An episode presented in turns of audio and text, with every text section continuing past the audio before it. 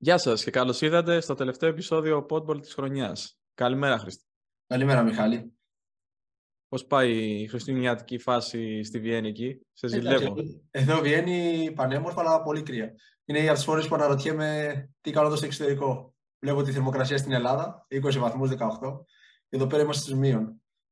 Εντάξει, φίλε, στην Αυστρία είσαι κάθε φορά τα ίδια, κάθε χρόνο τα ίδια, τα κρύα και τα... Έχει τα παζάρια, έχεις τα fan fair, τα ωραία που κάνουν και εσύ μου λες τώρα για τα κρύα. 10 χρόνια στο εξωτερικό και ακόμα τα κρύα δεν μπορώ να τα αντέξω. Τελευταίο επεισόδιο, όπως είπες, εορταστικό, για πρώτη φορά στον χώρο του μπάσκετ, με έναν εξαιρετικό καλεσμένο για να κλείσουμε τη σεζόν νούμερο 2. Φοβερό, έτσι φτάσαμε 40 επεισόδια. Έχουμε φέρει, καλεσμένους από σκι, από καράτε και δεν είχαμε φέρει από μπάσκετ, ρε φίλε. Πώς γίνεται αυτό? Απίστευτο. Η χρονιά λοιπόν και η σεζόν κλείνει με έναν αθλητή που η πορεία του νομίζω είναι ο ορισμός του comeback story. Μιλάω για τον Δημήτρη Μαυροϊδή, ο οποίος υπήρξε ένα πολύ σημαντικό ταλέντο για το ελληνικό μπάσκετ, με παρουσίες στη 12η της Εθνικής, με συμμετοχές σε Ευρωλίγκα, με κατάκτηση Ευρωλίγκα, ακόμα και αν δεν είχε παίξει πολύ το 2013. Με παρουσία στο εξωτερικό, στην Bilbao, μέχρι που ξαφνικά το 2013 σβήνουν τα φώτα. Παθαίνει ένα πολύ σοβαρό τραυματισμό στα γόνατα, μένει 19 ολόκληρους μήνες έξω και στην ουσία το ελληνικό μπάσκετ το ξεγράφει. Αλλά ο Δημήτρης αποδεικνύει πόσο σημαντικό είναι να έχεις δύναμη ψυχής στον αθλητισμό, δουλεύει, πανέρχεται και επανέρχεται, αν όχι εξίσου καλός, μπορεί και καλύτερος. Γίνεται παίκτης σύμβολο στην ΑΕΚ, γίνεται αρχηγός της και σήμερα στα 37 του είναι εδώ πέρα, γεμάτος από εμπειρίες, έρχεται στο Πόντμπολ για να μας μιλήσει για αυτό το φοβερό ταξίδι της καριέρας του.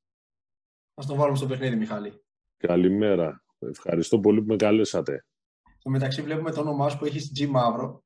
Είχαμε κάνει στον κύριο Μπατίστα πριν 1,5 χρόνο την ερώτηση πώς νιώθει που είναι ο πρώτος μαύρος ποδοσφαιριστής που έπαιξε Εθνική Ελλάδος και μας λέει δεν είμαι ο πρώτος, ο Θωμάς ο Μαύρος είναι ο πρώτος. Τον Ντανιέλ, Ντανιέλ, ναι. Και τώρα... τον ξέρω τον Ντανιέλ, είμαστε από ποδόσφαιρο. Εντάξει, όλους αυτούς τους έχουν ορίσει τώρα, ειδικά με την Αγία Σοφιά που πηγαίνουμε. Ναι, ήταν προπονητής μου για 4 χρόνια.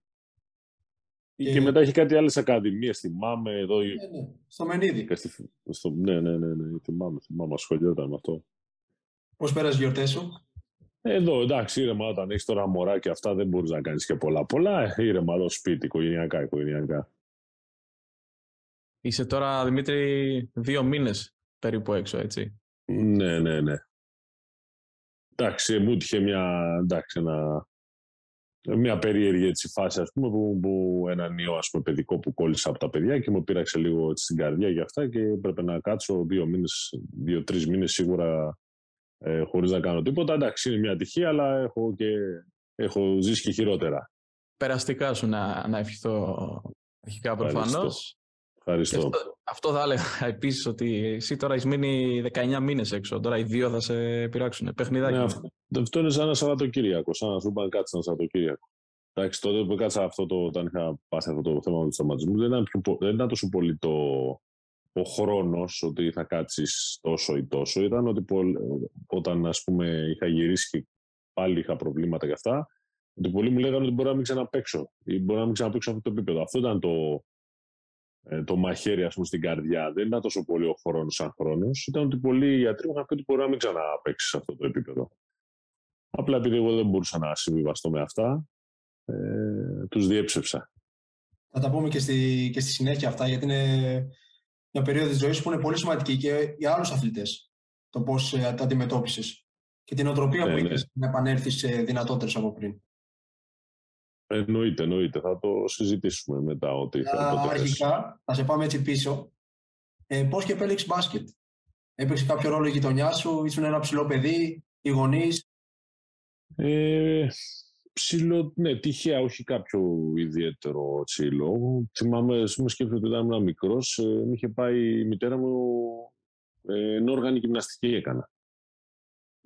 Κάποια στιγμή, μικρός τώρα, σου λέω πολύ μικρός, έτσι, 4-5 ξέρω εγώ. Ξαφνικά μετά η κυρία λέει εκεί πέρα το παιδί δεν κάνει, δεν χωράει στους ζυγούς, αυτά δεν κάνει το παιδί, λέει. Πέρα πέρα το πάτε κάπου αλλού, δεν χωράει καν. Ο παππούς μου ήθελε να με πάει να με κάνει ποδοσφαιριστή. Επειδή έπαιζε ποδόσφαιρο ο παππούς μου, εντάξει, ερασιτεχνικά, ήθελα να με κάνει ποδοσφαιριστή. Αλλά δεν. Τυχαία δηλαδή, με πήγαν. Επειδή ο πατέρας μου ήταν στο Περιστέρι, ήταν αστυνομικός στο Περιστέρι, και τον βόλευε, λέει πάμε στο Περιστέρι να παίξουμε μπάσκετ αυτό. Αλλά όχι καθαρά, πώς να το λένε, απλά για να έχεις ένα άθλησης, έτσι, όχι κάτι επαγγελματικό και καμία σχέση με αυτά τα πράγματα. Δηλαδή ούτε καν το σκεφτόμουν. Παίζαμε μπάσκετ απλά επειδή για να αθλήσει και για να περνάς ωραία. Ήταν ένα ωραίο άθλημα, εννοώ ότι ομαδικό άθλημα κοινωνικοποίησης, κατάλαβες. Ας πούμε η αδερφή μου που ήταν να πάει στίβο, ας πούμε, και έκανε τέτοια αθλήματα, ήταν τελείως διαφορετική η κοινωνικοποίησή της. Είναι πιο κλειστός χαρακτήρας από μένα. Δεν ξέρω αν παίζει ρόλο χαρακτήρας ή παίζει και αυτό, κατάλαβες, και το άθλημα. Αλλά μένα με έχει βοηθήσει πιο πολύ. Με βοήθησε σίγουρα να είμαι πιο κοινωνικός, να είσαι πιο ανεκτός με τους άλλους. Ένα ομαδικό άθλημα σίγουρα σε βοηθάει σε αυτό. Σαν να ακούω ότι η ιστορία του Χρήστου είναι, εντωμεταξύ. Ενόργανη, ο πατέρας μου ήθελε να με κάνει ποδοσφαιριστή. Ναι, αντε. Ακριβώς. Ο παππούς μου, ναι. Εμένα ο παππούς. Εγώ πάω και λέω στον πατέρα μου, θέλω να γραφτώ ενόργανη. Ξέχασε, ενόργανες δεν υπάρχουν, μου λέει. Ποδόσφαιρο μόνο.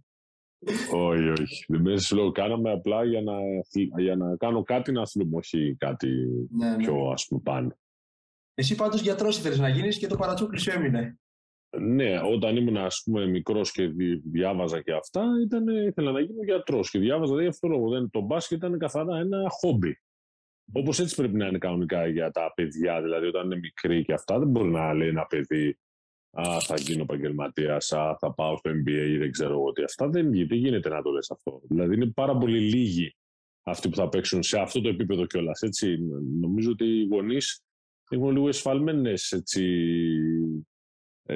εικόνες από το πόσοι και πώς θα παίξουν μπάσκετ και ποδόσφαιρο σε υψηλό επίπεδο. Είναι πάρα πολύ λίγοι και αυτοί που έχουν τα λεφτά για να ζουν, ας πούμε, άνετα πολλά χρόνια είναι ακόμα πιο λίγοι. Αυτό εξαρτάται από σένα, είναι η μόρφωσή σου. Και εγώ αυτό έκανα, αυτό μάθα η οικογένεια μου. Και εγώ διάβαζα για να γίνω γιατρός. Δηλαδή, κανονικά και πέρασα ιατρική. Και αυτό ήταν το. Και μέχρι τα πρώτα χρόνια της ιατρικής που ήμουνα στον Πανιόλ, στο Περιστέρι, όταν είχε πέσει η ομάδα Α2 και στον Πανιόλ, στα πρώτα χρόνια πήγαινα κανονικά στη σχολή σαν φοιτητής.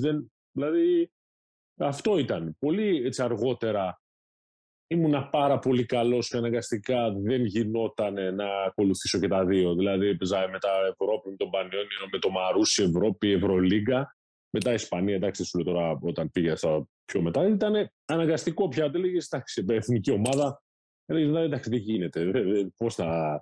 Δεν γίνεται να κάνω. Δηλαδή, εντάξει, θα κάνω πίσω την ιατρική, γιατί αυτό είναι κάτι το οποίο είναι τώρα 10, ας πούμε, χρόνια μπροστά. Έβλεπα τώρα που έχω φτάσει 37 και. Οπότε αναγκαστικά το κάνεις, αλλά πολύ αναγκαστικά αυτό. Δηλαδή, η σκέψη μου ήταν καθαρά το να γίνω γιατρός και το άλλο ήταν σαν χόμπι. Αληθεύει ότι ξαναπροσπάθησες για το πτυχίο την περίοδο του τραυματισμού? Ναι, την περίοδο λοιπόν του όταν έπαθα τραυματισμό μου και ξαναέκανα τα χειρουργία δεύτερη φορά μετά τον Ολυμπιακό, όταν έφυγα και συνήθισα να κάνω θεραπείες και για μελέτων, πήγα το πρωί κανονικά στη σχολή μου, ξεκίνησα από την αρχή τη σχολή. Άμα παίξω ξανά μπάσκετ, έπαιξα, λέω. Δεν πήρα, δεν είχε κάτι. Και πήγα κανονικά. 7:30 το πρωί, στα χειρουργεία μου, παρουσίες μου, κανονικά. Σαν να είμαι φοιτητής. Ένας φίλος μου λέει, εντάξει, μου λέει, εσύ, μου λέει, δεν έχω ξαναδεί. Δεν υπήρχε περίπτωση άλλος άνθρωπος να το κάνει αυτό. Δηλαδή να ξεκινήσει πάλι να πηγαίνει κανονικά, ενώ έχει κάνει αυτά που έχει κάνει στη ζωή του και να είναι σαν κανονικός φοιτητής. Εγώ πήγα, λέω, άμα παίξω μπάσκετ, ξανά έπαιξα. Δεν είχα κανένα. Δούλευα βέβαια, ενώ μπασκετικά και στην υγεία του ποντίου μου δούλευα. Και δεν το έβαζα κάτω, με αυτή την έννοια.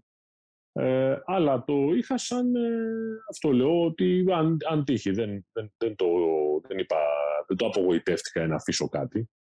Είναι πολύ σημαντικό αυτό, γιατί το αντιμετώπισες διαφορετικά. Δηλαδή, είχες μια άλλη καθημερινότητα κατευθείαν, γιατί πολλοί αθλητές τραυματίζονται και περνάνε μια κατάθλιψη, μια στεναχώρια. Δεν ξέρουν πώς να αντιμετωπίσουν κάτι τέτοιο. Ενώ εσύ μπήκες σε μια άλλη καθημερινότητα, που σου ίσως και σου πήρε και το μυαλό από όλες τις αρνητικές σκέψεις του τραυματισμού. Ναι, ίσως μπορεί να βοήθησε αυτό να μην το σκέφτομαι τόσο άσχημα και καθόμουν απλά μετά δηλαδή, τη σχολή, έκανα την προπόνησή μου και αυτά και έβλεπα το βράδυ ας πούμε αγώνες και έβλεπα και λέω δεν μπορεί να παίζει αυτός να μην παίζω εγώ, δεν γίνεται να παίζει. Δεν γίνεται το επίπεδο μου, δεν γίνεται να παίζω. Και εγώ προσπαθούσα ακόμα παραπάνω. Προσπαθούσα, αλλά όχι. Εντάξει, είναι και συγκυρίες. Βρήκα ένα προπονητή που με βοήθησε πάρα πολύ και ένα team ολόκληρο στην Κηφισιά που με βοήθησε. Και έναν πρόεδρο, ας πούμε, εκεί πέρα ήταν, που με βοήθησαν ότι μου δώσανε την ευκαιρία και μου λένε δηλαδή, μην τα προσπαθήσουμε. Άμα τα καταφέρουμε να ξανά μαζί, ούτε πιέστηκε, κατάλαβες, δεν με πιέσαν και αυτά. Με εμπιστεύτηκαν και σιγά σιγά μπήκα στο πρωτάθλημα και ήμουν πάλι πάρα πολύ καλός. Γι' αυτό λέω με βοήθησε από πάτο Δώρο Κούτς εκεί πέρα και μου έδωσε εμπιστοσύνη και έτσι ας πούμε ξανά έκανα αυτά που έκανα και πέστησα στο υψηλότερο επίπεδο με την ΑΕΚ, με την εθνική ομάδα, με κύπελα, με αυτά. Πάντως είναι φοβερό πως βρίσκεσαι πάντα σε εξαιρετικά περιβάλλοντα κοιτώντας λίγο το βιογραφικό σου. Κατά τη γνώμη μου, έτσι.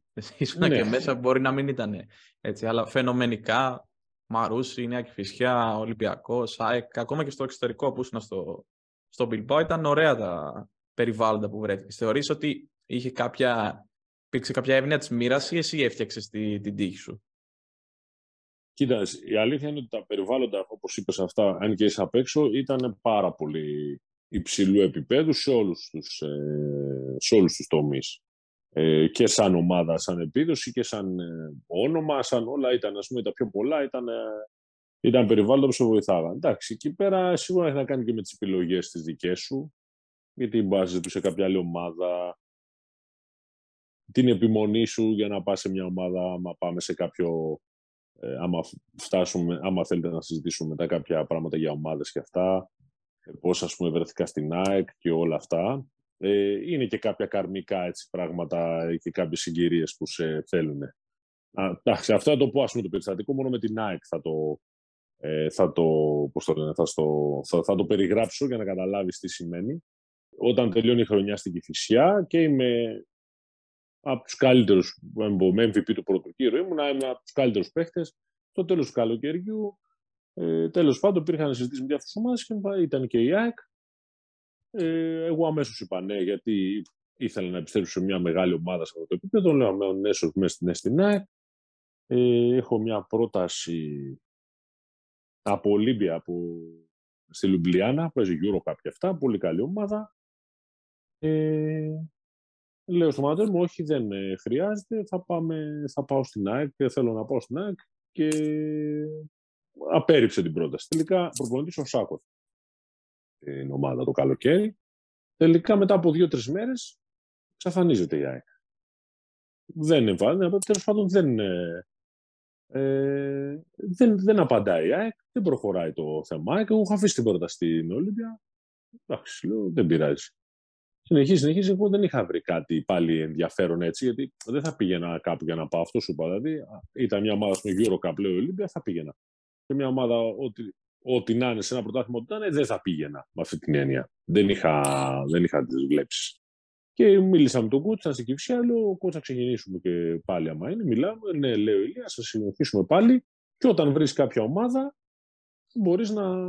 θα μπορείς να φύγεις. Δηλαδή, ήμουν ελεύθερος, με ανοιχτό συμβόλαιο δηλαδή, ήμουν στην Κηφισιά τη δεύτερη χρονιά. Ξεκινάει πάλι χρονιά.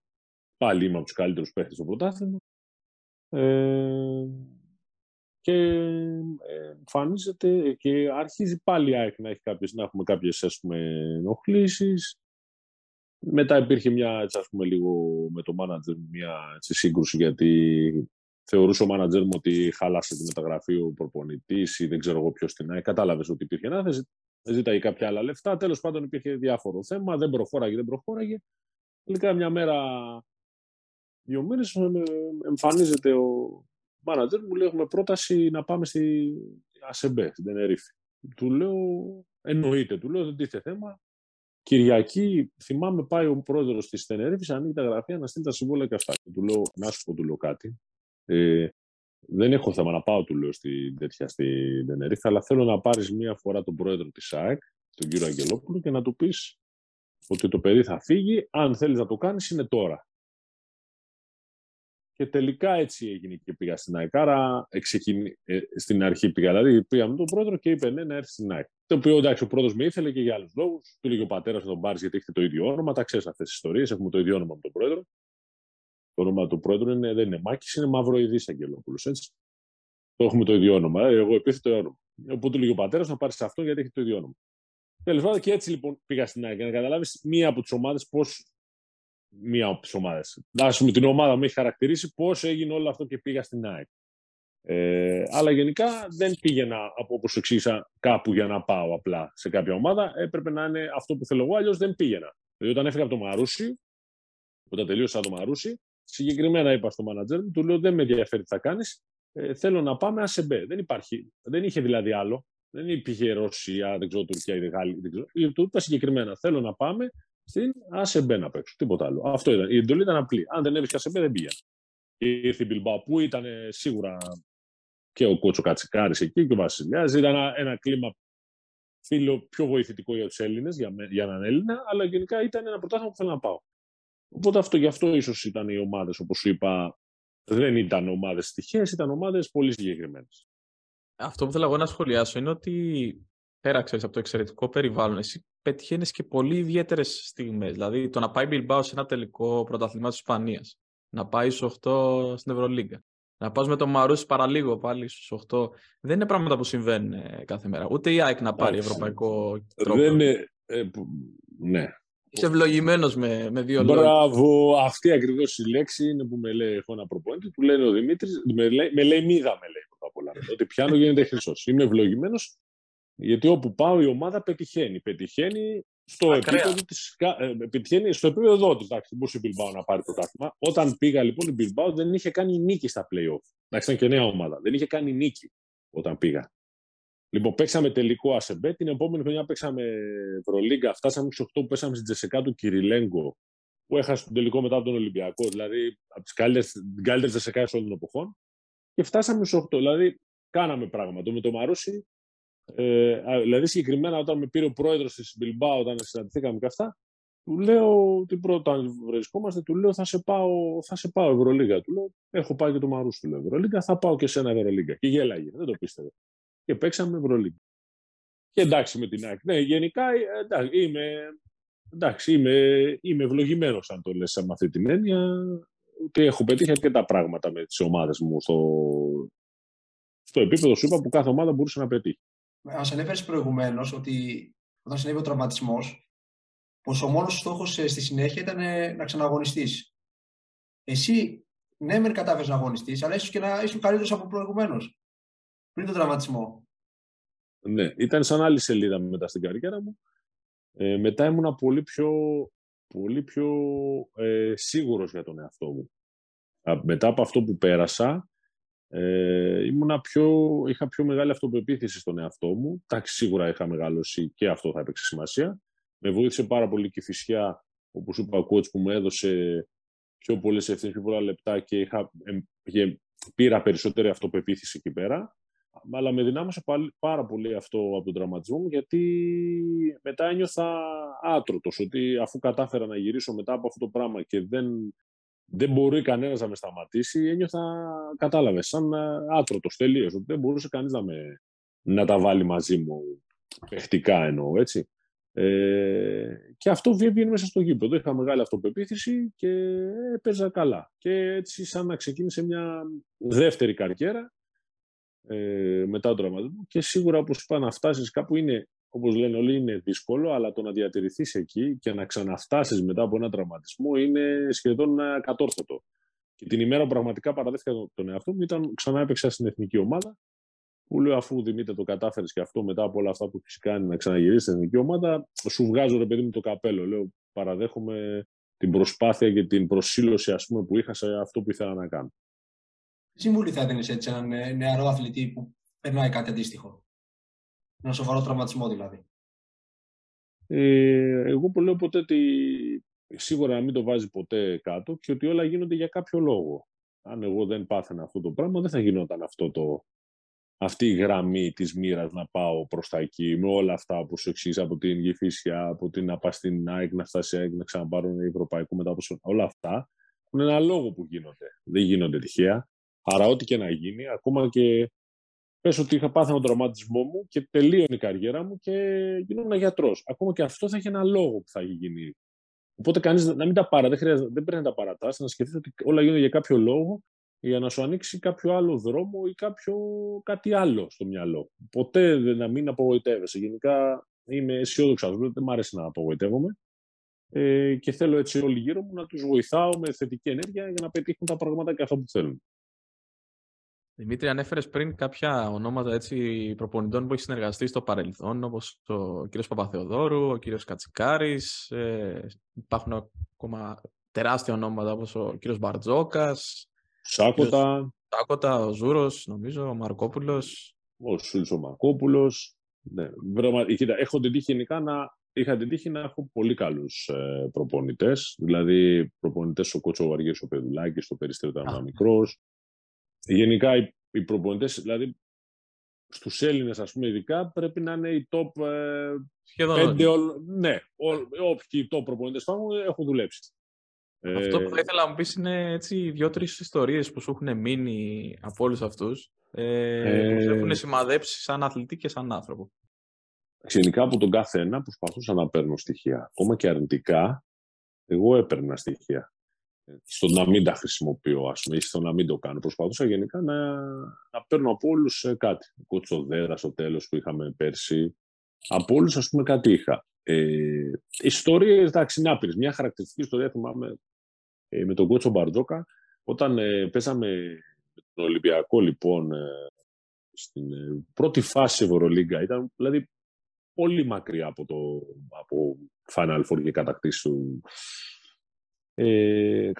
και αυτά. Θυμάμαι ένα μάτς μέσα στον Ερυθρό Αστέρα, νομίζω. Παίζουμε ένα μάτς εύκολα, που σου κερδίζουμε εύκολα. Δηλαδή, στο τέλος το θυμάμαι γιατί ήμουν και στην τελευταία φάση. Βλέπουμε βίντεο την άλλη μέρα. Γίνεται μια φάση, πάσα, ξέρω εγώ. Ήμασταν και ψιλοέλληνες μαζί. Δηλαδή, ο Λούκας, ο Στράτος, ήμουν εγώ, ο Πρίντεζης, Περπέρο. Ήμασταν ψιλοελληνική πεντάδα. Και γίνεται μια τρομερή φάση. Πάσα, εγώ βγάζω τελευταία, θυμάμαι την έξτρα. Σουτάρει ο Στράτος, βάζει τρίποντο. Ας τη δείχνει άλλη μέρα στο βίντεο, λέει, βλέπετε αυτή τη φάση. Τώρα σου λέω αυτό, Νοέμβρη μπορεί να ήταν. Οκτώβρη, ξέρω. Για αυτό το λόγο φέτος θα πάρουμε Ευρωλίγκα. Τι λέω, κοιόμαστε εντάξει, τι λέει τώρα. Οκτώβρη τώρα αυτό. Για μια φάση, λέει, για αυτό το λόγο θα πάρουμε Ευρωλίγκα. Και όντως πήραμε Ευρωλίγκα για μισό χρόνο. Τρομερή, αυτό το θυμάμαι χαρακτηριστικά την ιστορία. Μετά, εντάξει, προπονητές υπάρχουν άπειρες τώρα σκηνές. Ούτε τα θυμάμαι τα πιο πολλά. Αυτή ήταν μια χαρακτηριστική που θυμάμαι. Άπειρες ιστορίες αποδυτήριων. Καλά, αστεία. Αυτά πρέπει να είναι βλακιά, δεν έγραφα βιβλίο. Αν έγραφα βιβλίο θα γίνει best seller με αυτά που έχω ζήσει. Άστα. Πώς ήταν το συνέστημα να επιλέξει 2 φορές τους καλύτερους, στις 12 καλύτερους της χώρας, να την εκπροσωπήσει διεθνείς διοργανώσεις? Κοιτάξτε, δεν είναι μόνο για το. Εγώ έπαιζα εθνική ομάδα από πολύ μικρός. Έτσι, από εθνικές παιδών, εφήβων, πάρα πολλές. Εγώ γενικά δεν το λέω μόνο για την ατόμη. Γενικά το να παίζεις για την εθνική ομάδα είναι ύψιστη τιμή και υποχρέωση για σένα να παίξεις. Δηλαδή, δεν μπορώ να φανταστώ πολλούς που τους καλούσαν και δεν πηγαίναν ή δεν κάνανε.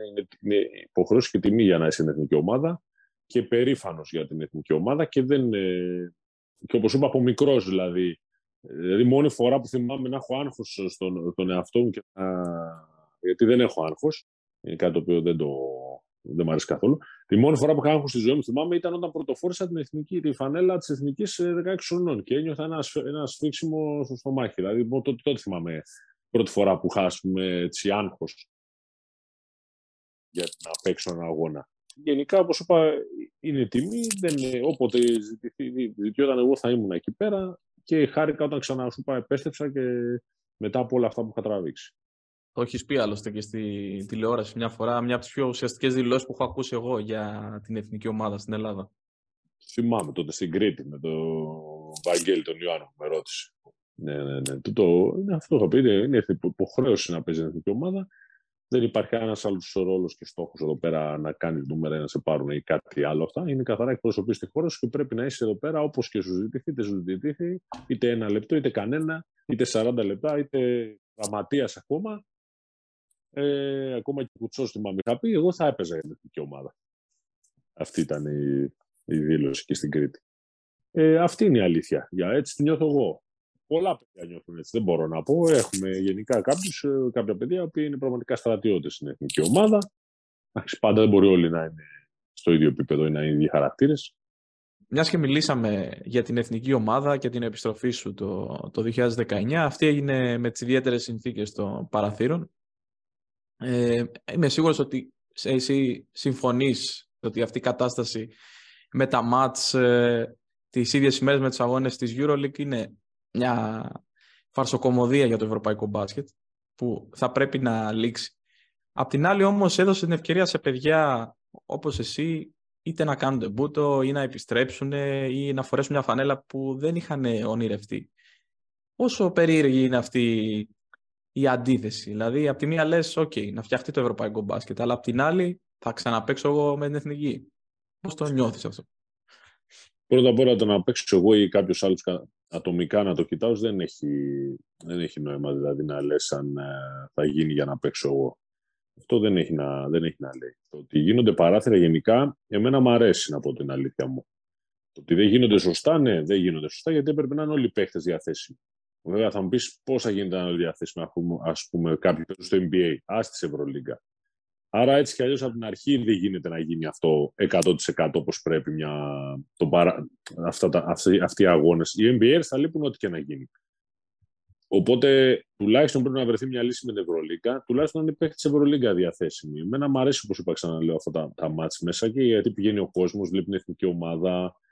Είναι πολύ ωραία για τον κόσμο αυτό να βλέπει την εθνική ομάδα από κοντά μέσα στη χρονιά. Απλά πρέπει να βρεθεί μια λύση, τουλάχιστον υπάρχει της Ευρωλίγκα να πηγαίνουν. Από εκεί και πέρα, αν τα παιδιά αυτά, όποιο ήταν, άμα το κοιτάξουμε πώς λες ατομικά, αξίζει και μπορεί να τα καταφέρει να παίξει και κανονικά σε κάποιο τουρνουά και στην εθνική ομάδα αργότερα όταν μεγαλώσει ή όταν γίνει πιο έμπειρος. Σίγουρα εμένα, όπως είπα, μου αρέσει και μακάρι να βρουν μια λύση να βλέπουμε όλους τους παίχτες μέσα στη χρονιά. Αλήθεια, το 2019 όταν σου λένε «Δημήτρη, είσαι στο προσκλητήριο», ποια είναι η αίσθηση? Όπως είπα, ήμουν καταχαρούμενος και ιδιαίτερα όπως είπα, όταν είδα την μπλούζα με το όνομά μου, λέω εντάξει, όπως είπα, βγάζω το καπέλο, Δημήτρη, αυτό κατάφερες και αυτό. Όπως είπα, επειδή είχα περάσει όλα αυτά που είχα περάσει, είχα φτάσει, ήμουνα και σε μια ηλικία, δεν ήμουνα πια 25 χρονών. Είπα ότι εγώ ό,τι είναι θα το κάνω για την ομάδα και όποτε μου ζητήθη, όπως έγινε και η ομάδα πήγε πάρα πολύ καλά, περάσαμε στο παγκόσμιο σχέδιο, μία ήττα είχαμε, ας πούμε, και αυτή ψηλοαδιάφορη στη Σερβία. Όλα τα παιδιά ήμασταν πολύ καλά, είχαμε ένα τρομερό κλίμα, ήμασταν πραγματικά ομάδα, κάναμε αυτά που λέγει ο προπονητής και πετύχαμε για την ομάδα το στόχο της. Αυτό θέλαμε μόνο και να περάσουμε εμείς καλά, δηλαδή να το ευχαριστηθούμε με αυτή την έννοια και αυτό πέτυχε. Και αυτό πέτυχε και η ομάδα, ήταν πολύ επιτυχημένη. Και κατά την νόμο καταρρίφθηκε ο μύθος ότι δεν έχει βάθος το ελληνικό μπάσκετ. Όχι, έχει ακόμα, έχουμε κάποιο επίπεδο, έχουμε κάποιο βάθος, δηλαδή σαν υπάρχουν παίχτες επίπεδου, απλά η αλήθεια είναι ότι έχει λίγο μικρύνει πια η δεξαμενή των παίχτων που έρχονται ιδιαίτερα στο μέλλον. Αυτό ισχύει, βέβαια δεν είναι ελληνικό φαινόμενο αυτό, είναι παγκόσμιο φαινόμενο, δεν είναι μόνο σε εμάς, δεν γίνεται μόνο στην Ελλάδα. Ακόμα και στο NBA δηλαδή, παίχτες δηλαδή, το NBA σκέφτεται ότι οι καλύτεροι παίχτες είναι Ευρωπαίοι αυτή τη στιγμή. Αν σκεφτείτε τρεις καλύτεροι παίχτες είναι Ευρωπαίοι. Και όποιος Ευρωπαίος είναι λίγο καλός, αμέσως τον παίρνει στο NBA. Γιατί έχει μειωθεί παραγωγή ακόμα στην Αμερική και μετά έτσι και το NBA παίρνει τους παίχτες από εμάς, μειώνεται και τα δικά. Δηλαδή είναι ένας φαύλος κύκλος, ας πούμε. Αλλά γενικά σε όλες τις χώρες υπάρχει θέμα παραγωγής πια των παίχτων και σαν ποσότητα και σαν ποιότητα σε σχέση με το παρελθόν. Τι φταίει αυτό? Αυτό είναι άλλη κουβέντα. Εγώ νομίζω το πρόβλημα είναι ότι στην Ελλάδα τουλάχιστον δεν υπάρχουν παίκτες με συγκεκριμένα χαρακτηριστικά που έχει πάει προς τα εκεί το σύγχρονο μπάσκετ. Όχι ότι δεν υπάρχουν καλοί και ποιοτικοί παίκτες. Απλά βγαίνουν σαν ξεπατικοτούρα οι περισσότεροι. Να σου πω κάτι. Με το σύγχρονο μπάσκετ, δηλαδή εμείς μπορούμε να παίξουμε αυτό το μπάσκετ σαν Έλληνες, μας ταιριάζει? Δεν μας ταιριάζει. Εμείς δεν έχουμε τέτοια, δεν είναι τέτοια η σχολή μας. Είναι σαν να σου πω, ας πούμε, να παίξουν οι Βραζιλιάνοι στην μπάλα, ας πούμε, άμυνα. πώς να παίξουν άμυνα. Δεν έχει να κάνει με το σύγχρονο ή το νέο. Δεν μπορούν να παίξουν άμυνα. Γιατί δεν είναι έτσι δεν ταιριάζει στη φύση τους. Άρα εμείς προσπαθούμε να παίξουμε κάτι το οποίο δεν ταιριάζει στη φύση του Έλληνα, του μπασκετμπολίστα. Ο μπασκετμπολίστας παίζει σκληρά, θέλει διάβασμα, θέλει pick-and-roll, κίνηση με την μπάλα. Δεν του ταιριάζει να παίρνει την μπάλα, να τρέχει, να σουτάρει, να τρίποντα χωρίς, κατάλαβες. Είναι άλλο στυλ. Yeah. Αυτό δεν έχει να κάνει με το σύγχρονο ή με το παλιό. Το πρόβλημα, ξέρεις ποιο είναι. Το πρόβλημα είναι ότι ταιριάζει απόλυτα στη φύση του Γιάννη, που τραβάει την υπόλοιπη εθνική μαζί. Και είναι το ζήτημα. Εντάξει, ο Γιάννης μπορώ να πω ότι δεν έχει. Φέτος ήταν πολύ κοντρολαρισμένος, ας πούμε, στο πιο ευρωπαϊκό ελληνικό στυλ. Δηλαδή δεν έκανε κάτι σαν αυτά που κάνει στο NBA, καταλαβες. Σίγουρα υπάρχει το μπέρδεμα αυτό που λες στην εθνική ομάδα. Νομίζω φέτος δεν ήταν τόσο πολύ. Τώρα για τους νέους παίκτες, όπως είπαμε, δεν υπάρχει και η ποσότητα. Σου είπα τώρα γιατί τα παιδιά δεν ασχολούνται με αθλητισμό, έχουν τα κινητά και τα τάμπλετ και αυτά. Ασχολούνται με τα διαβάσματα γιατί δεν βλέπουν οικονομικά, ας πούμε, αποκατάσταση στο μπάσκετ, κάποια προνόμια που παλιά υπήρχαν. Δεν υπάρχουν προπονητές που υπήρχαν σε εμάς μικροί και να κάνουν. Δηλαδή, εγώ προχθές, ας πούμε, συνάντησα έναν προπονητή που στο Περιστέρι με έβγαλε. Είχα πάει σε μια ακαδημία που είναι τώρα προπονητής και λέει στα παιδιά, λέει, παιδάκια, άμα σας κάνω την προπόνηση που έκανα σε αυτόν όταν ήταν μικρός, τη δεύτερη μέρα θα φύγετε. Έτσι τους είπε, ακριβώς. Άρα καταλαβαίνεις ότι τα παιδιά πια δεν ζορίζονται, δεν θέλουν να ζορίζονται. Δεν ξέρω τι βαριούνται. Νομίζω ότι είναι λίγο πιο καλομαθημένα σε σχέση με εμάς. Κατάλαβες, δεν αντέχουν στον όγκο και στην πίεση αυτή που κάναμε εμείς τότε. Νομίζω αυτό έτσι βλέπω και από τα δικά μου τα παιδιά το βλέπω. Κατάλαβες, δεν είναι πιο καλομαθημένα. Αυτό να πω. Και μετά, όπως είπα, και υπάρχει και τεχνολογία που τα παιδιά ασχολούνται με αυτό και βαριούνται να ασχοληθούν με τον αθλητισμό. Δηλαδή, έχω πολλά παιδιά. Εγώ το γιο μου προσπαθώ γενικά να το αποφύγω. Εντάξει, να δει λίγο, οκ. Okay. Έχει παιδιά στην ηλικία του και πιο μικρά που παίρνουν τα κινητά και παίζουν παιχνίδια και τέτοια. Και ο γιος μου δεν ξέρει, επειδή δεν του δίνω τέτοια, δεν ξέρει τι είναι. Βλέπει τα παιδιά στο PlayStation και δεν ξέρει τι είναι. Γιατί αυτό τα πεθάνομαι αυτά. Δεν θέλω καθόλου να τα μάθω. Όταν βλέπω ένα παιδί κολλημένο στο κινητό να παίζει παιχνίδι, μου τρελαίνομαι. Μου γυρνάνε τα μάτια. Έχουν αλλάξει γενιές, όπως είπες. Και η τεχνολογία έχει έρθει σε ένα άλλο στάδιο που δεν υπήρχε τα προηγούμενα χρόνια. Ναι, αυτό. Τώρα κινητά. Πού να ξέρουμε αυτά, δεν τα ξέραμε καν εμείς αυτά εδώ πέρα. Instagram, αυτά. Πού να ξέρουμε τότε τι γίνεται. Όλα τα παιδιά είναι σε αυτά. Στα Facebook, στα Instagram, φωτογραφίες. Αυτά είναι. Έτσι είναι η αλήθεια. Αυτή είναι η αλήθεια. Μιας στο Πόντμπολ, θα ήθελα να σε ρωτήσω πώς φάνηκε η ομάδα στο Ευρωμπάσκετ. Κοίτα, η ομάδα μας έφτασε νομίζω μέχρι εκεί που έπρεπε, μέχρι εκεί που ήταν να φτάσει. Νομίζω γενικά υπήρχε ένα κλίμα ότι είχαμε, δεν ξέρω πόσο, ότι ήμασταν φαβοροί που δεν ισχύει αυτό ότι ήμασταν από τα φαβοροί, δηλαδή για μετάλλιο και αυτά. Δεν ήμασταν τόσο καλοί.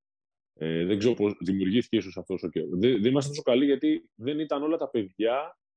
Δηλαδή το ρόστερ ήταν καλό, δηλαδή ήταν πολύ καλό το ρόστερ, απλά δεν ήταν σε καλή κατάσταση τα παιδιά. Δηλαδή είχαμε 3-4 οι οποίοι δεν ήταν καλά, ήταν τραυματίες. Παίζανε 50%. Όταν παίζει ένα τέτοιο τουρνουά, δεν μπορείς να έχεις τους 3-4 βασικούς σου να παίζουν στο 50%. Δεν θα μπορέσεις να φτάσεις. Δεν μπορείς να φτάσεις εκεί που πραγματικά μπορείς να φτάσεις. Δηλαδή, το ρόστερ μπορεί να ήταν για μετάλλιο, η κατάσταση των παιδιών όμως δεν ήταν για μετάλλιο. Δηλαδή, πιστεύω ότι πήραμε αυτό που μας άξιζε, η θέση που πιστεύω μας άξιζε. Θεωρείς ότι στο παιχνίδι με τη Γερμανία όμως εκτέθηκε το ελληνικό μπάσκετ, ότι έχει μείνει πίσω? Σου είπα, δεν μπορείς να το κρίνεις γιατί τα παιδιά δεν ήταν 100% έτοιμα και η Γερμανία ήταν πολύ καλή ομάδα. Δηλαδή είχε πάρα πολύ καλούς παίκτες, είχε 3-4 παίκτες NBA με ρόλο NBA, κατάλαβες, όχι ρόλο, όχι ο 12ος στο NBA, ήταν κανονικοί παίκτες στο NBA. Ήταν πάρα πολύ καλή ομάδα, δηλαδή δεν νομίζω ότι πάλι ότι θα περνάγαμε ήταν εύκολο όπως το έλεγε ο κόσμος ή ότι πέσαμε στη Γερμανία και άκτη εύκολο και αυτά. Δεν ισχύει αυτό εδώ πέρα. Η ομάδα της Γερμανίας ήταν πάρα πολύ πλήρης και έχει κάνει πολλή δουλειά η Γερμανία για να φτάσει σε αυτό το επίπεδο. Δηλαδή, τώρα πια οι Γερμανοί έχουν παίχτες που τουλάχιστον. Γιατί λείπαν και κάνα δυο ακόμα που παίζουν στο NBA τραυματίες, αν θυμάστε. Και δηλαδή παίχτες που φαντάζονται ότι λείπανε κι αυτοί. Έλειπε ο ψηλός. Ο Κλέπερ. Ο Βάγνερ. Της ΕΦΕΣ ο ψηλός. Α, ο Πλάις. Δηλαδή σκέψου ότι είχαν και απώλειες αυτοί οι Γερμανοί. Έχουν φτάσει σε ένα τρομερό επίπεδο. Γιατί οι άνθρωποι, θα πάω πριν 10 χρόνια, πριν 7-8 χρόνια θα σε πάω, είχα ένα προπονητή ο οποίος ασχολείται με individual training παιχτών, δηλαδή με ατομικές προπονήσεις σε παίχτες, ας πούμε, βελτίωσης παιχτών. Και πάει στη Γερμανία. Και πηγαίνει, ας πούμε, στη Γερμανία, βλέπει δύο βοηθητικά, ας πούμε, τρομερά, άλλο βοηθητικά, έτσι, της ομάδας. Λέει αυτός, τι είναι αυτά εδώ, είναι τα βοηθητικά, αυτά είναι για τις ακαδημίες, έχουμε δώσει, δεν θυμάμαι πόσα εκατομμύρια. Καλά, λέει ο δικός μου προπονητής, γιατί δεν τα δώσατε, λέει, στην ανδρική ομάδα να κάνει καλύτερη ομάδα. Λέει, εμείς δεν είμαστε Έλληνες, λέει. Εμείς πρώτα θα φτιάξουμε τις ακαδημίες και το υποβάθρο και μετά θα πάμε στην ανδρική ομάδα. Κατάλαβες όμως τη διαφορά της σκέψης. Οι άνθρωποι πρώτα επένδυσαν στις ακαδημίες τους, φτιάξανε τους προπονητές, τα προπονητήρια, τα τέτοια. Εμείς εδώ στην Ελλάδα δεν υπάρχουν εκεί πέρα να κάνουν προπόνηση τα παιδιά. Δεν ψάχνουν να βρουν να κάνουν προπόνηση. Άρα κατάλαβες ότι αυτοί επενδύσανε και τώρα μετά από 7, 8, 10 χρόνια βλέπουν τους καρπούς αυτής της επένδυσης τώρα που έχουν οι Γερμανοί. Αυτά είναι πολύ απλά πολύ απλό είναι όσο ακούγεται, αλλά όπως είπε ο άνθρωπος εκείνος, εμείς δεν είμαστε Έλληνες. Λέει, δεν τα κάνουμε αυτά. Κατάλαβες, άρα από μόνος του απάντησε το τι κάνουν και τι κάνουν οι Έλληνες. Εμείς περισσεύει κάποιο το μπάτζετ, θα το δώσουμε στην μεγάλη ομάδα, να κάνουμε καλύτερη ομάδα, την αντρική ομάδα. Κατάλαβες, κοιτάμε κοντόφθαλμα, δεν κοιτάμε μακροπρόθεσμα. Παρόλο που συλλογικά δεν τους βγαίνει, έτσι, στην Ευρωλίγκα δεν κάνουν και κάτι φοβερό οι δύο γερμανικές. Δεν θέλουν δεν έχουν σκοπό να το κάνουν αυτό. Δεν έχουν δηλαδή, όπως ας πούμε μπαίνει η Μονακό τώρα και βάζει εκατομμύρια, δηλαδή θα πάρουν Ευρωλίγκα ή ΕΦΕΣ. Δεν θέλουν αυτό. Και θέλουν να έχουν μια ωραία ομάδα, νοικοκυρεμένη σωστά οικονομικά, να βγαίνει οικονομικά. Αυτό τους ενδιαφέρει. Και να έχουν ακαδημίες, να φτιάχνουν νέους, να βγάζουν νέους παίκτες για την εθνική τους ομάδα. Δεν λένε, ποτέ θα πει Γερμανός, θέλω να πάρω την Ευρωλίγκα. Δεν θα το πει αυτό το πράγμα. Δεν είναι στο mentality του, καταλαβές. Τώρα θα πάω τη συζήτηση σε ένα άλλο θέμα. Συγχώρεσέ μας κιόλας λίγο που θα σε στεναχωρήσουμε, γιατί είμαι σίγουρος ότι το έχεις απαντήσει ήδη αρκετές φορές. Είναι για το Στέφαν Γέλοβατς, για το θάνατό του πέρυσι που συγκλώνησε όλη την Ελλάδα. Εσένα αυτό το γεγονός πώς έχει επηρεάσει σαν άνθρωπο? Άλλαξε μέσα σου κάποιες ισορροπίες, πώς βλέπεις τη ζωή? Είναι ένα γεγονός το οποίο είναι τραγικό και δεν μπορείς να πιστέψεις ότι μπορεί να συμβεί σε ομάδα. Δηλαδή σε ομάδα, σε τόσο νέους ανθρώπους, ας πούμε, να συμβεί τέτοιο πράγμα, έτσι, να παθιάζουν στο εγκεφαλικό, να πεθάνει δηλαδή. Είναι ένα διανόητο περιστατικό. Πρόσφατα δεν μπορώ ούτε εγώ να το πιστέψω.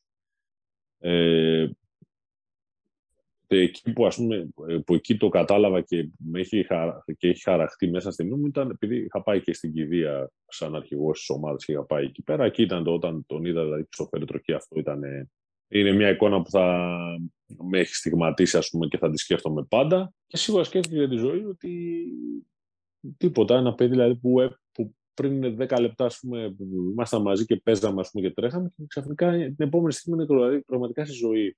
Τίποτα δεν είναι δεδομένο και να ζεις, να την ευχαριστιέσαι και να μην σκέφτεσαι σε άλλα πράγματα έχει πραγματικά νόημα, γιατί δεν ξέρεις ποτέ τι θα σου φέρει. Κοίτα εδώ από το πουθενά, ένα νέο παιδί ξαφνικά πέθανε. Δηλαδή είναι κάτι το οποίο μετά, αυτή τη ζωή, μετά δεν σκεφτόμουν τίποτα. Και αν μου λέγανε, δεν με ενδιαφέρει, μην μου λέτε για, ξέρω εγώ, οικονομικά ή δεν ξέρω εγώ τι, μου καν τα αναφέρετε αυτά τα πράγματα μετά από αυτό το συμβάν που έζησε. Επηρέασε κάπως αρνητικά το κλίμα της ομάδας? Εντάξει, σίγουρα στην αρχή η ομάδα ήταν καταρακωμένη στην αρχή, απλά μετά, εντάξει, όταν τελείωσε όλο αυτό, ότι εντάξει, παίζαμε και σκεφτόμασταν πάντα τον Στέφαν και παίζαμε και για αυτόν και τα δίναμε όλα με αυτή την έννοια. Αλλά στην αρχή ήταν πάρα πολύ δύσκολο και για την ομάδα σαν παιχτικά και την ομάδα σαν οργανισμό. Μάλιστα. Οπότε συνέχεια έγινε κάπως ως κίνητρο, λειτουργήσε για όλους. Ναι, μετά προσπαθούσαμε να το βάζουμε σαν κίνητρο, να παίζουμε το θέμα, να κάνουμε ό,τι μπορούμε για αυτόν, την οικογένειά του, να κάνουμε την αίθουσα τώρα, αποσύραμε την πανέλα του, ό,τι μπορούσαμε για να τιμνόμαστε και να θυμόμαστε τον Στέφαν. θα σε αλλάξουμε θέμα, γιατί είναι αρκετά στενάχωρο για όλους μας. Είσαι ένας παίκτης θεσμός για την ομάδα της ΑΕΚ. Έχεις υπάρξει ήδη τα τελευταία 7 χρόνια. 2 θητείες, από 3 χρόνια καθεμιά, αν δεν κάνω λάθος. 2 κύπελα Ελλάδος, ένα ευρωπαϊκό τρόπαιο και καθολική αποδοχή από τον κόσμο. Νιώθεις πως έχεις βρει την ομάδα η οποία είναι, σε στηρίζει, αλλά και στη συνέχεια ίσως δούμε σε από ένα άλλο, από μια άλλη θέση.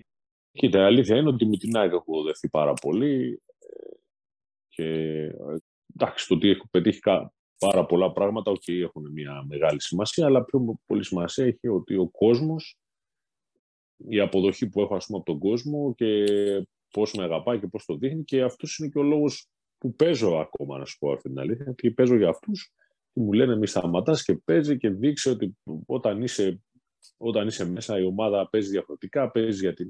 Είναι διαφορετικά και πολύ παίζω για αυτούς. Και αυτοί, ας πούμε, δεν ήμουν ΑΕΚ, δεν υποστήριζα την ΑΕΚ, ήμουν ένας επαγγελματίας, δεν είχα κάποια ιδιαίτερη προτίμηση, και ο κόσμος της ΑΕΚ με έκανε να την αγαπήσω τόσο πολύ, ο κόσμος και ο πρόεδρος της ΑΕΚ, μετά ο κ. Αγγελόπουλος, με έκανε να αγαπήσω τόσο πολύ και να παίζω. Δηλαδή θυμάμαι όταν είχα πάει στην κηδεία του Σεραφίδη, θυμάμαι τον Κριστέλιο. Ναι, του Κριστέλιο πέσει, όταν μου λέει μου λέει δεν ξέρω, μου λέει ΑΕΚ, αλλά τώρα έχει γίνει πιο πολύ ΑΕΚ από όλους. Δεν με ξέρει ο άνθρωπος, έτσι, ένας άσχετος άνθρωπος. Και αυτό είναι η αλήθεια. Τώρα, όπως είπαμε, η αγάπη του κόσμου με έκανε να αγαπήσω και να κάνω νομά, όχι τα κύπελα ή δεν ξέρω. Η αγάπη του κόσμου με έκανε τόσο πολύ να είμαι, ας πούμε, δεμένος και εντάξει, να υποστηρίζω την ομάδα, και όπως είπες, κάποια στιγμή όταν σταματήσω, να δούμε πότε είναι αυτό, σίγουρα θα άμα είμαστε όλοι καλά, θα βοηθήσω την ομάδα και από κάποιο άλλο πόστο και θα είμαι κοντά. Μεταξύ, ο κύριος Τέλειος ήταν ένας άνθρωπος, γιατί τον είχαμε προπονήσει τερματοφυλάκων στις ακαδημίες, ο οποίος ίσως να μην έχω γνωρίσει κάποιον που να έχει μεγαλύτερη αγάπη για την ΑΕΚ. Όπως πολύ, και σε εμάς ερχόταν, και παρότι είχε προβλήματα, ερχόταν και στο μπάσκετ, πήγαινε παντού σε όλα τα αθλήματα. Πραγματικά αυτός ήταν ένας άνθρωπος που είχε αγνή αγάπη για την ομάδα. Μπαίνοντας τώρα στις καθυστερήσεις του Πόντμπολ σιγά-σιγά, να σε ρωτήσουμε λίγο για ένα θέμα το οποίο προσπαθούμε να θίξουμε εδώ στην εκπομπή, που έχει να κάνει με την αθλητική συνταξιοδότηση. Βλέπουμε πολλούς αθλητές ότι δεν λαμβάνουν υπόψη ότι η καριέρα του αθλητή είναι συγκεκριμένη και τελειώνει το κεφάλαιο αυτό και είναι απροετοίμαστοι για το επόμενο. Και πολλές φορές οι αθλητές έρχονται αντιμέτωποι με κατάθλιψη, παίρνουν περισσότερα κιλά γιατί δεν υπάρχει η καθημερινή προπόνηση, κάνετε ο προγραμματισμός ο καθημερινός και είναι χαμένοι. Και πολλές φορές είναι και οικονομικό το πρόβλημα, γιατί συνεχίζουν και εξοδεύουν τα ίδια που εξοδεύανε ενώ ήταν αθλητές. Πώς αντιμετωπίσεις αυτή την κατάσταση? Έχεις λάβει υπόψη ότι τελειώνει κάποια στιγμή η καριέρα, κάτι πρέπει να κάνουμε? Γενικά εδώ στην Ελλάδα θα είμαστε πάρα πολύ πίσω. Καλά, δεν λέμε για το συνταξιοδοτικό που εντάξει, αυτό δεν είμαστε επίπεδο MBA που παίρνουν κατευθείαν σύνταξη όταν σταματάνε και αυτά. Δεν λέμε καν αυτό και δεν μπορούμε να φτάσουμε σε αυτό το επίπεδο.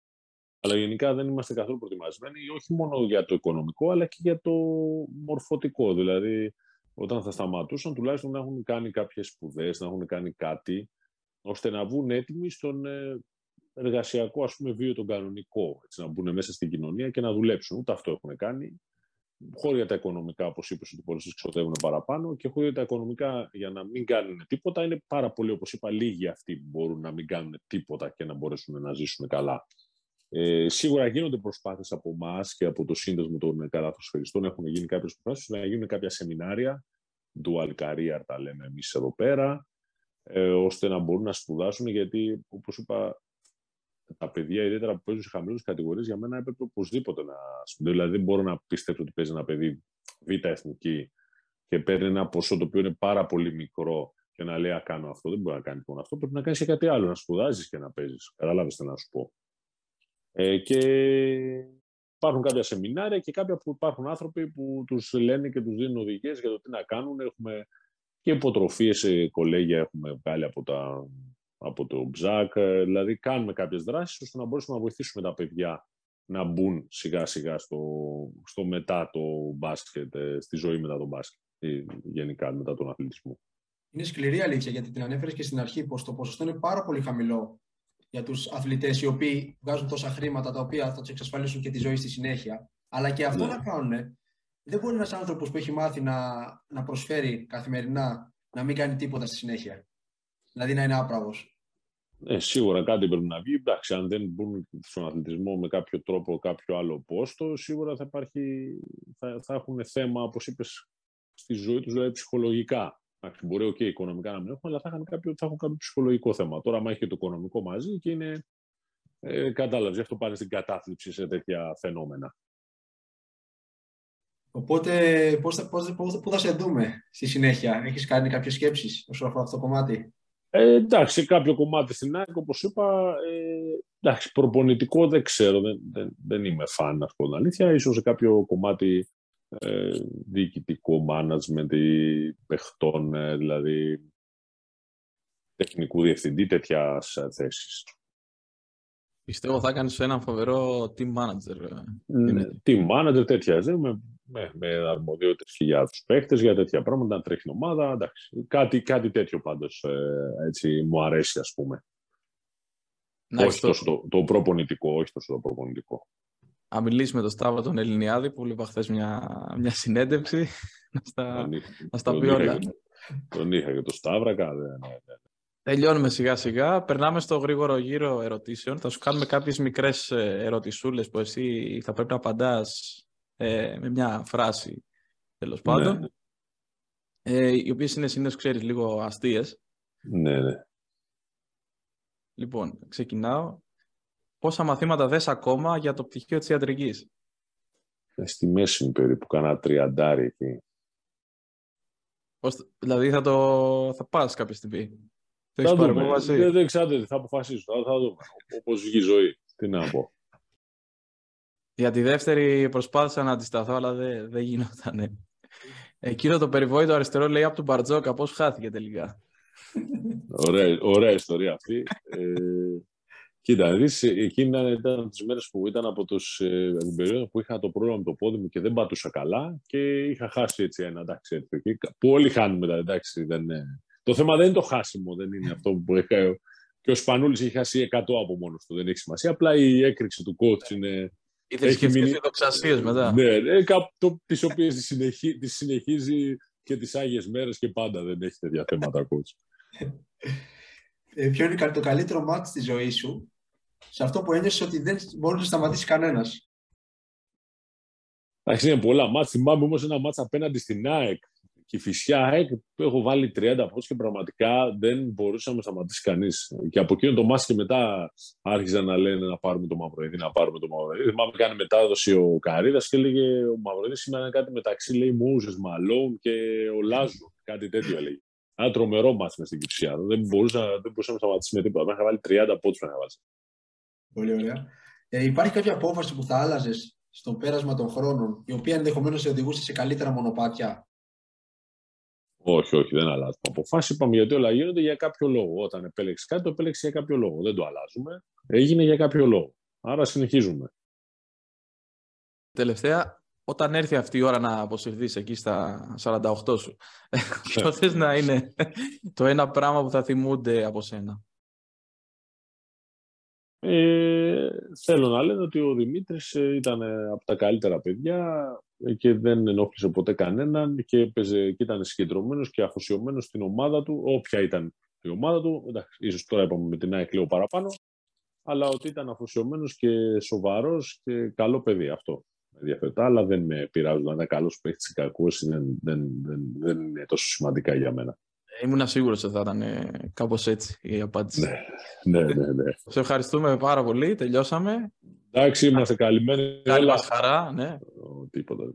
Θερετικός ήσουν. Σε ευχαριστώ πάρα πολύ. Πραγματικά είναι μεγάλη μας χαρά που έχουμε τόσο καλεσμένο ένα αθλητή σαν εσένα. Ευχαριστώ, παιδιά. Καλές γιορτές. Καλή χρονιά με υγεία.